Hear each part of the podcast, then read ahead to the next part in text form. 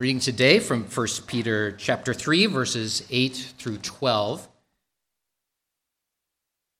Bible's in your seat. You can find that on page 1392.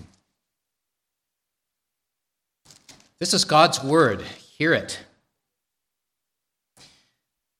Finally, all of you be of one mind, having compassion for one another.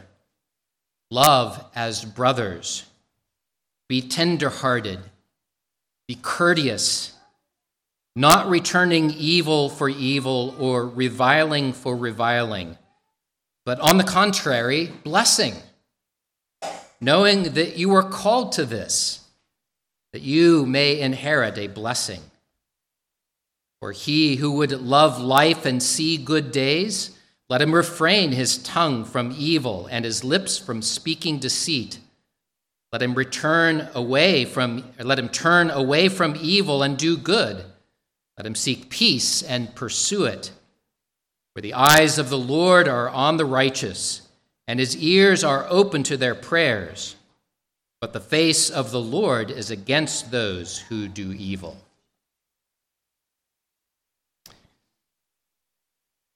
Peter says, Finally, all of you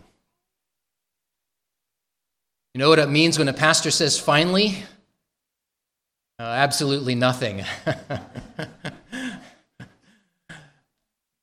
well, for Peter, it does mean something here. Peter is bringing a section of his letter to a close. It's a section that started back in chapter 2, verse 13. And I've been reminding of you this week after week because Uh, it's important to see what he's saying here in its context. So, this section is about how God has set us to live as lights in the world.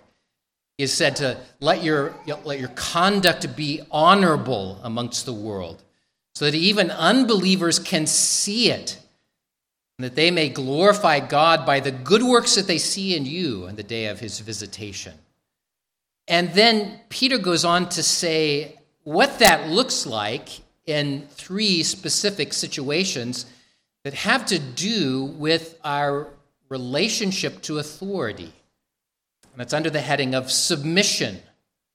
So he calls us to submit to those in government, for slaves to submit to their masters, and for there to be submission in marriage, wives to husbands and husbands to wives and now he says, finally, all of you.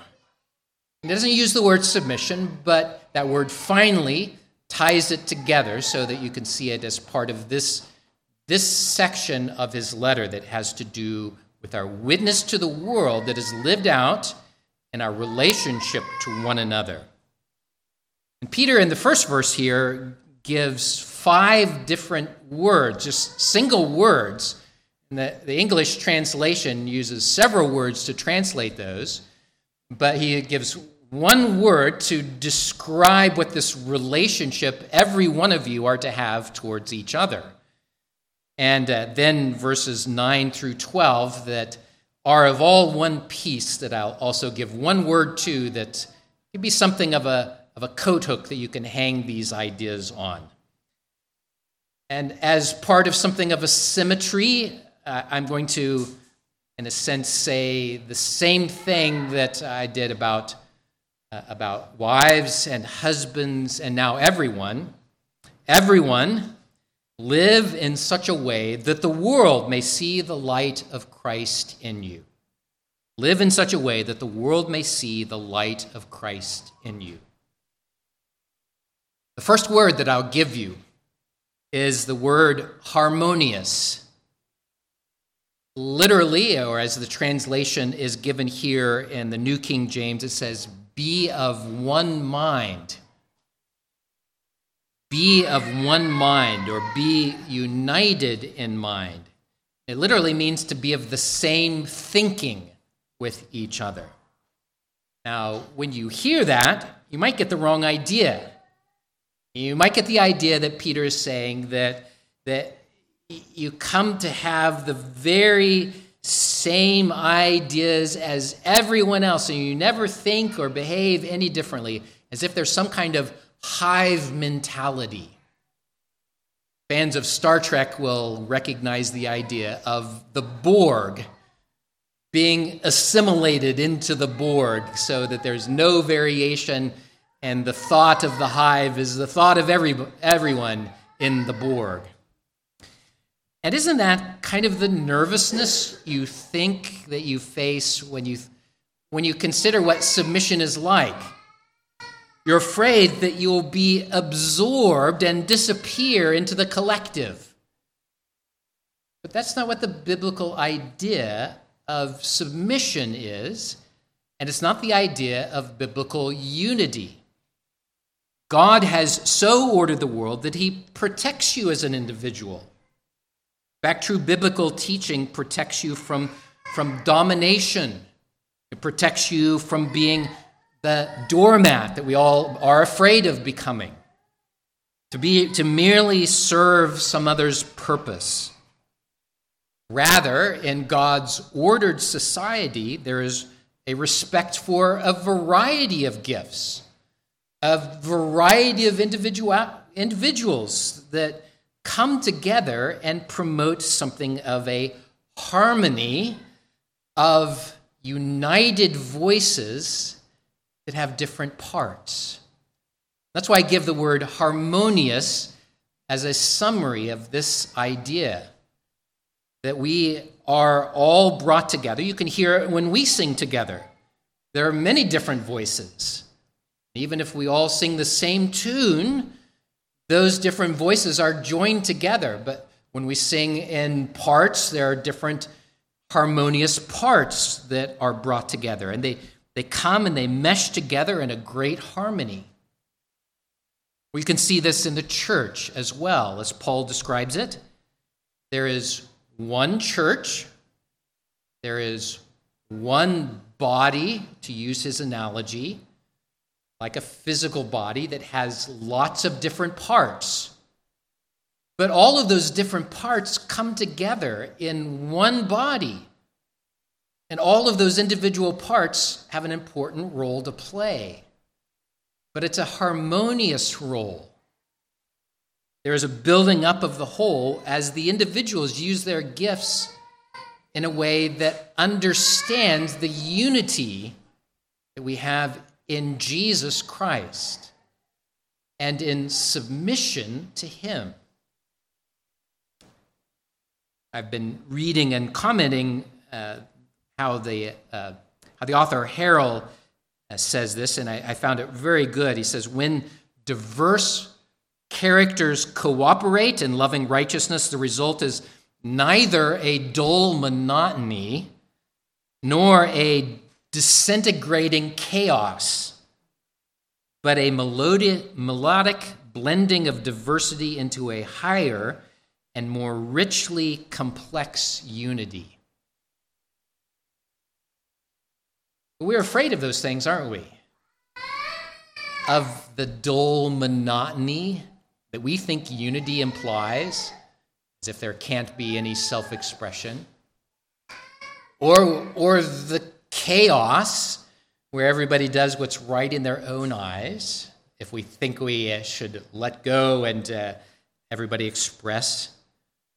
This type of same mindedness, this type of harmony, is part of the mutual love and submission that we have as brothers and sisters in Christ under the leadership of Jesus.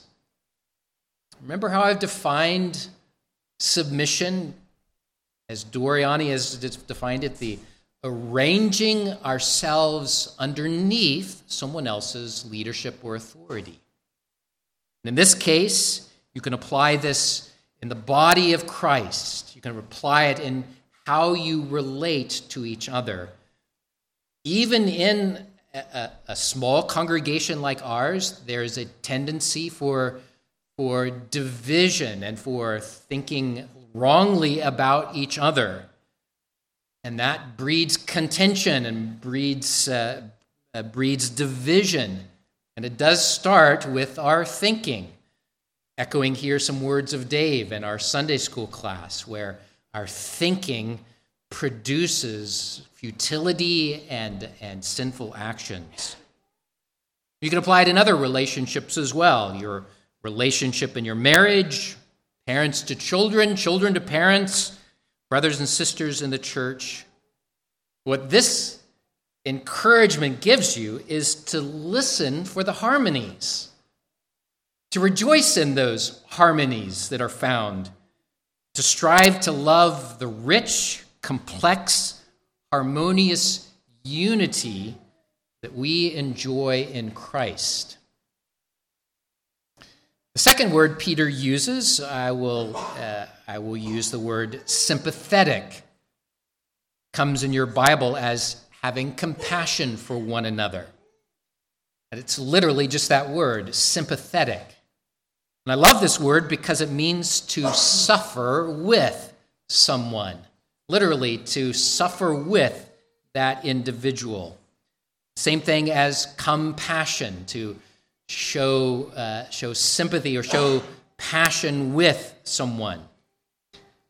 It has in mind both the emotions and actions that sympathy imply. The emotions here are really important. I say that because when someone suffers, you might tend to want to look away from that suffering. You may be afraid of saying something wrong. You may, may, may not know what to do or what to say. You may be worried that, uh, uh, that you might misstep. And it's just hard to, to view or to be with someone who is going through something hard. But the bond of Christ leads us to to know and be known in the body, in the congregation, to know and be known. Remember, God has made us to know and be known by Him, but also each other. And that implies that, uh, that there is a, a certain presence with someone who's going through what is hard. I confess that uh, that this can, can be a difficult, uh, difficult task to, to be present.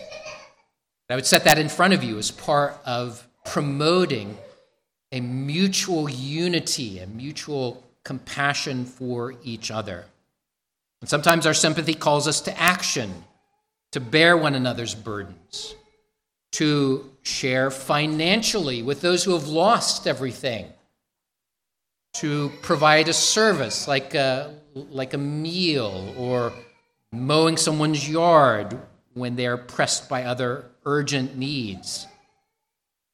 It may lead you to be an advocate for that person, someone who is, uh, doesn't know what to do to address the trouble that they are in. They don't know what is available to them or they may have been slighted or some injustice done against them. And so you may be called by sympathy to act for that individual, to be their advocate. I want to ask does, does this sound like submission? It doesn't really, does it? Especially when we think of, of submission in terms as the world makes it. Remember, the idea of worldly submission is to bear down on someone until they submit and bend to your will. But that is not what godly submission is. It isn't demeaning, it isn't coercion, makes us think, doesn't it? it? And I hope it reshapes your idea of what godly submission looks like. How can I arrange myself in this situation so as to know that individual that is suffering? How can I arrange my schedule, my time, my resources to know that individual, to be present with them? And how can I help that individual to, to know that they are part of the body of Christ? It's through sympathy, through suffering with that individual. And it takes a decided action and attitude on your part to say, How can I arrange myself so as to know and be known in this affliction? Third word for you, third uh, coat hook to hang some things on here. Peter uses the word that we know as Philadelphia, which, uh, if you have ever traveled to Philadelphia, you know that they trumpet that it is the city of brotherly love. Well, that's what Philadelphia means. It literally means brotherly love. And that's how it's translated here in your Bible to love one another's as brothers. And we can read that as, as sisters as well. There is mutual submission and mutual respect that the scriptures have been calling us to. And in this case, you see how those things really grow up out of a mutual love for each other. I'll make this point again that Every believer is united to Christ, in whom there is no Jew or Greek, no slave or free, no male or female, but we are all one in Christ. We are all, in this case, brothers and sisters in Christ. And I would ask you to just think about your own family and uh, hopefully, I'll, I'll use a, a positive example of this. You might have negative examples here, but perhaps you can think of a time when your brother or sister helped you. Now, I've seen this sometimes in our own congregation. I've seen uh, uh, Ezra and Ethan helping out their younger brother and sister. I've seen Jason showing interest in the little ones that are around, around him and how he voices concern for his siblings. Maybe you experienced this in your life. Perhaps you can remember a time when your brother or sister stood up for you against a bully. Maybe they, they came and stood beside you when others were laughing at you. Maybe they just helped you up when you fell down. There's an instinct at work there, right? They did that because they're family. This is what family does. We take care of our own, we take care of our blood.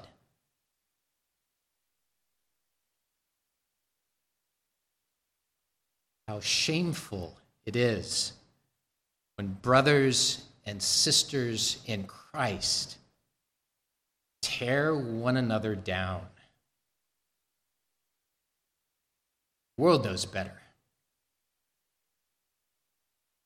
How shameful it is when those that are one in Christ gossip about each other, impugn their motives. How, how shameful it is when we are consumed by jealousy or anger or vindictiveness and turn on each other. Like wild animals. Brotherly love keeps you in step with the Spirit. Brotherly love is to bear the fruit of the Spirit you've ever memorized that, what's the first fruit of the Spirit? Fruit of the Spirit is love. It goes on from there. To love one another is to be in step with the Spirit. To love one another is to follow the command and the example of Jesus Christ. Jesus said, A new commandment I give you, that you love one another. As I have loved you, that you also love one another. By this, all will know that you are my disciples, if you love one another. Here, can't you just hear Peter applying these words of Jesus Christ? This is what the Lord has done. He set you to be a light in the world by the way that you relate to each other, by our submission to Christ, by our mutual love and understanding and, and, uh, and submission to one another.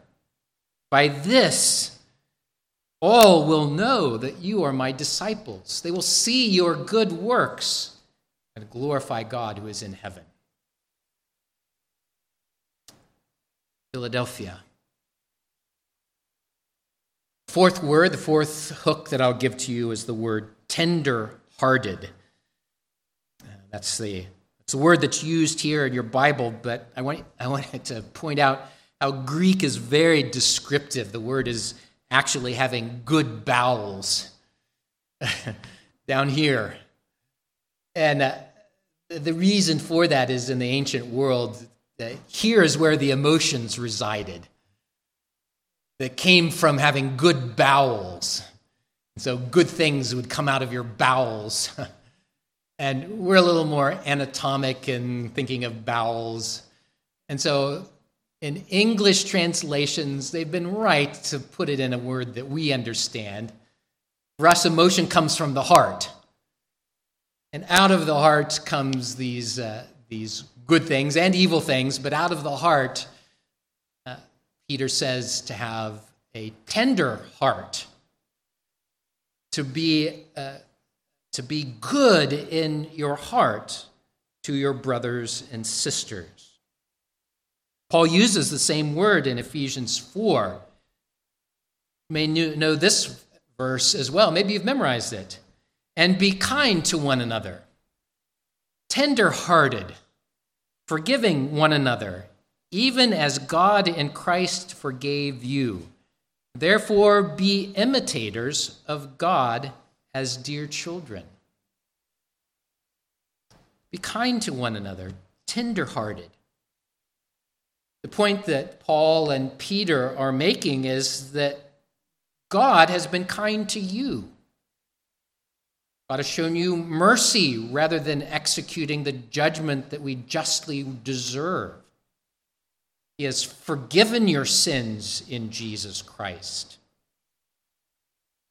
I draw, drew your attention to the warning that was, is given in the Lord's Prayer that if you do not forgive others' sins, then neither will your Father in heaven forgive you. Point is that we have been forgiven much, and having been forgiven much, we in turn practice what we have received. We show mercy, we show kindness, we are tender hearted to those around you. Once again, let me ask does this sound like submission? We live in a dog eat dog world, don't we? We live in a world where you're trained to look out for number one, and that's me, to the exclusion of everybody else. Don't let anyone take advantage of you. And if you have an advantage, press it. Press it. Make everyone around you bend to your will and submit to what you want. Kindness is a weakness. That's what the world says. That's what submission implies in many people's eyes and ears.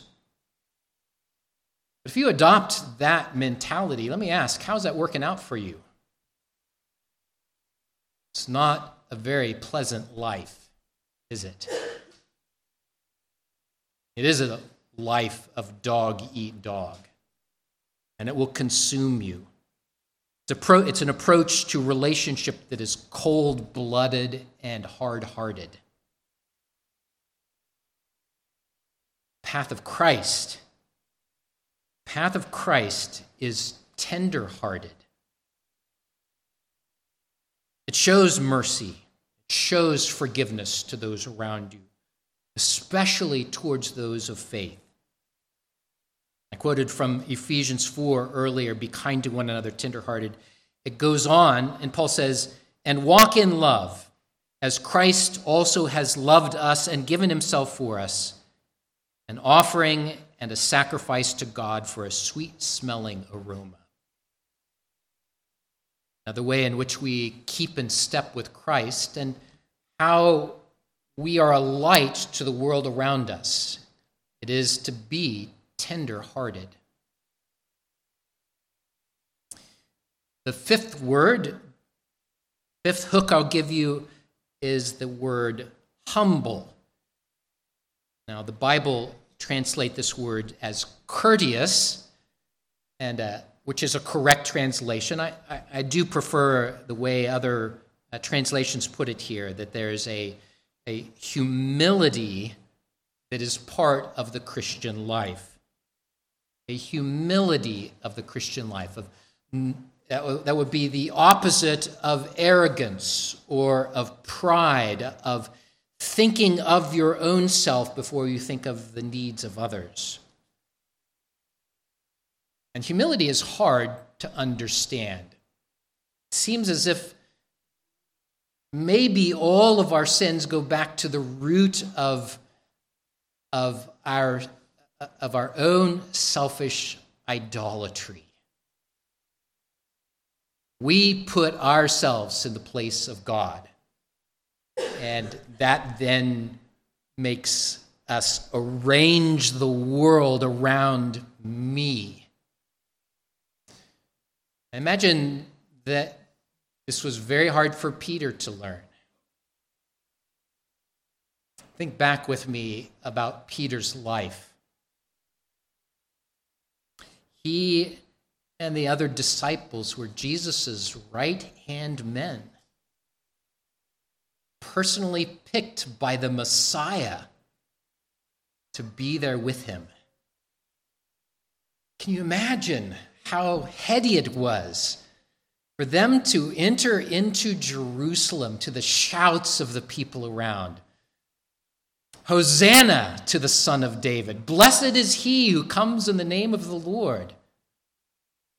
And here they are, entering into Jerusalem, making way for the king, assembled around him as his chosen right hand men. And then they go into the upper room to celebrate the Passover, a privilege and an honor, an intimate relationship. And what does Jesus do? He blows their minds. by laying aside all things, by laying aside earthly things. He took off his outer cloak and he put on clothing of a servant and he went and he washed the disciples' feet. The work of a servant. Remember Peter? You're not to you're not to wash my feet.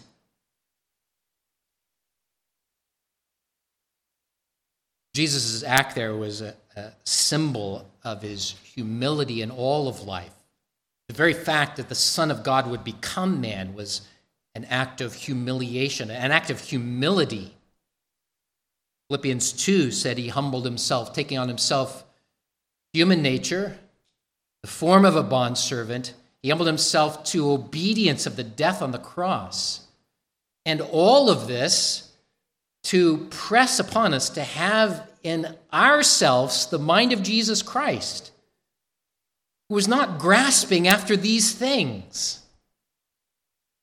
And he says, You have this mind as well. But in all humility, do not think of your own needs, but the needs of, of others. Humility is this type of arranging yourself in the order uh, that God has placed around us so as to serve one another, rather than to be served. Jesus came to serve. Any of you watched the coronation of King Charles yesterday? You heard those words. They were quoted from the gospel to describe their concept of the king as a role of service, mirroring Jesus Christ.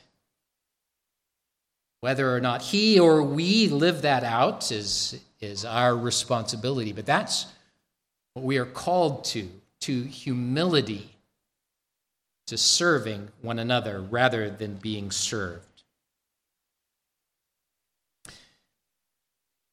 Finally, I'll use that word. This is my final point.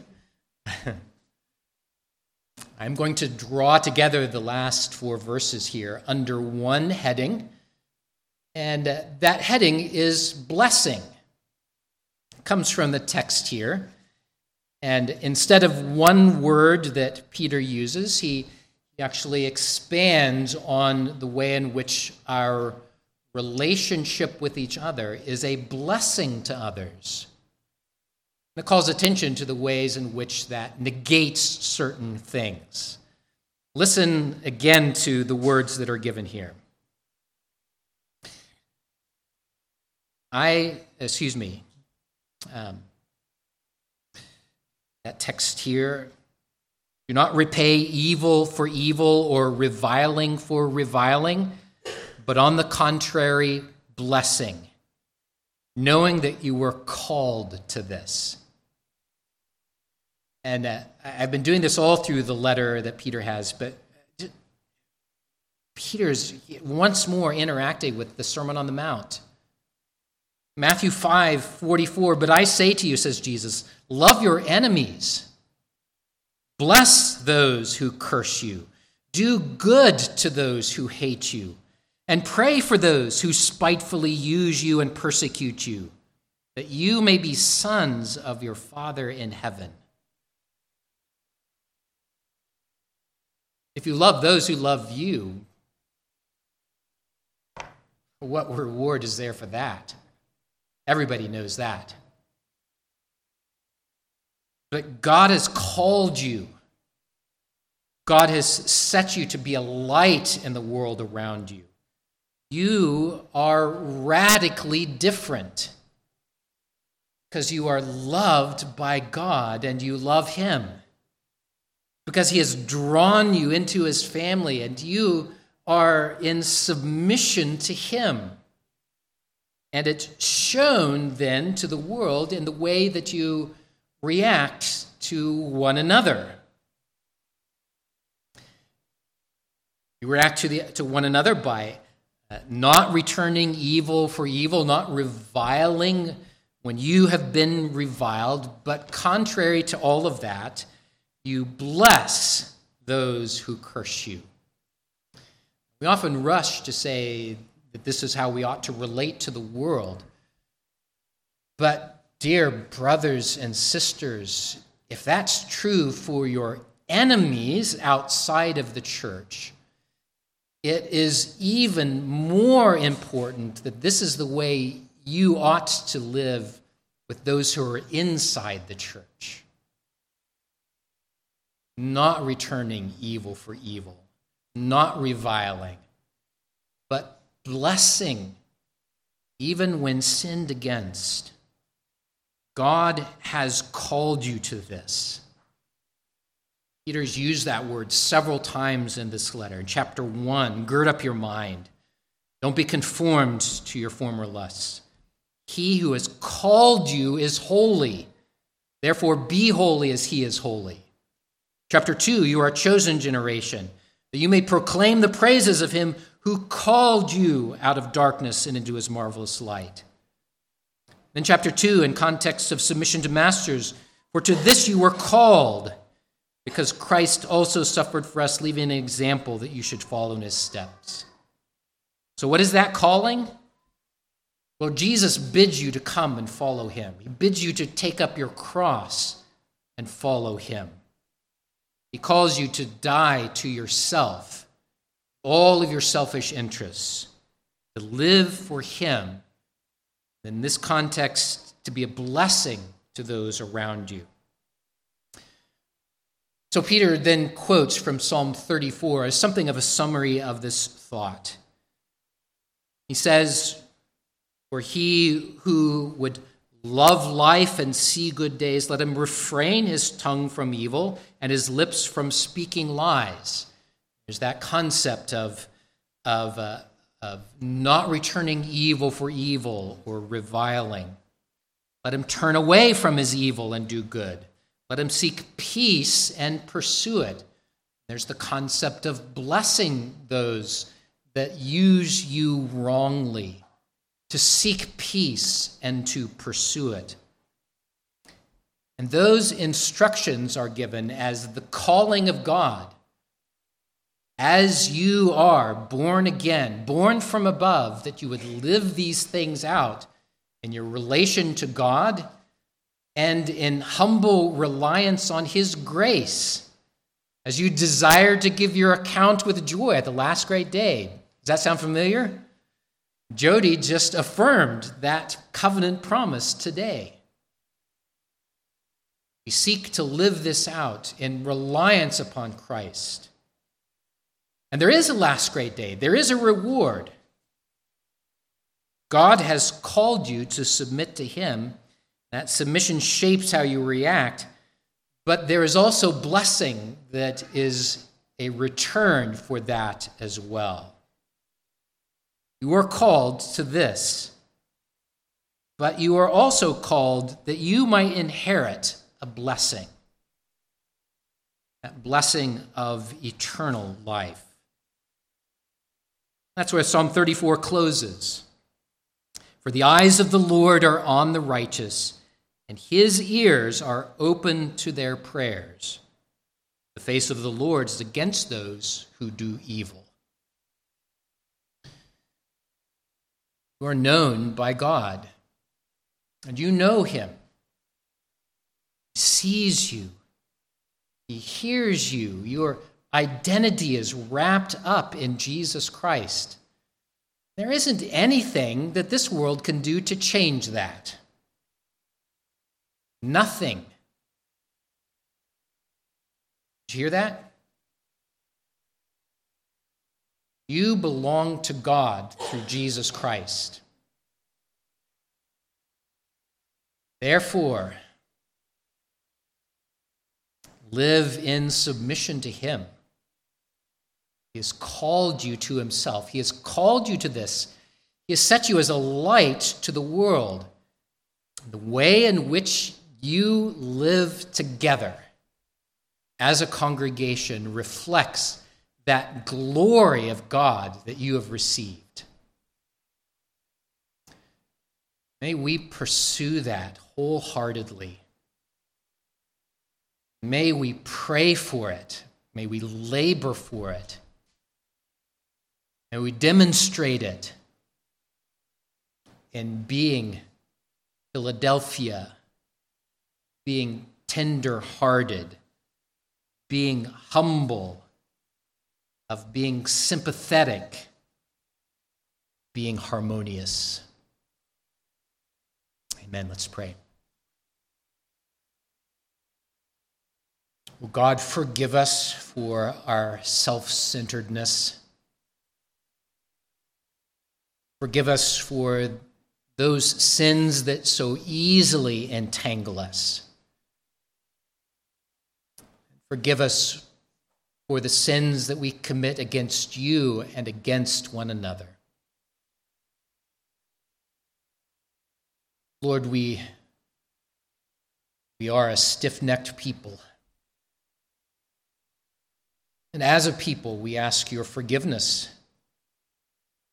We pray, God, that we would hear these words today and recognize that you have given us an inheritance that can't be taken away, that you have been gracious towards us, that you have been merciful and forgiving. And as we have received this, oh God, I pray that we would put that into practice with each other, I pray, God, that every one of us would pursue this. We would earnestly pray for it in the midst of our congregation. We would think and think again about biblical unity and submission. May we see it as a glorious reflection of who you are and what we've received. May we enjoy that beautiful, complex harmony that we have as we submit to our Savior, Jesus Christ. In his name we pray. Amen.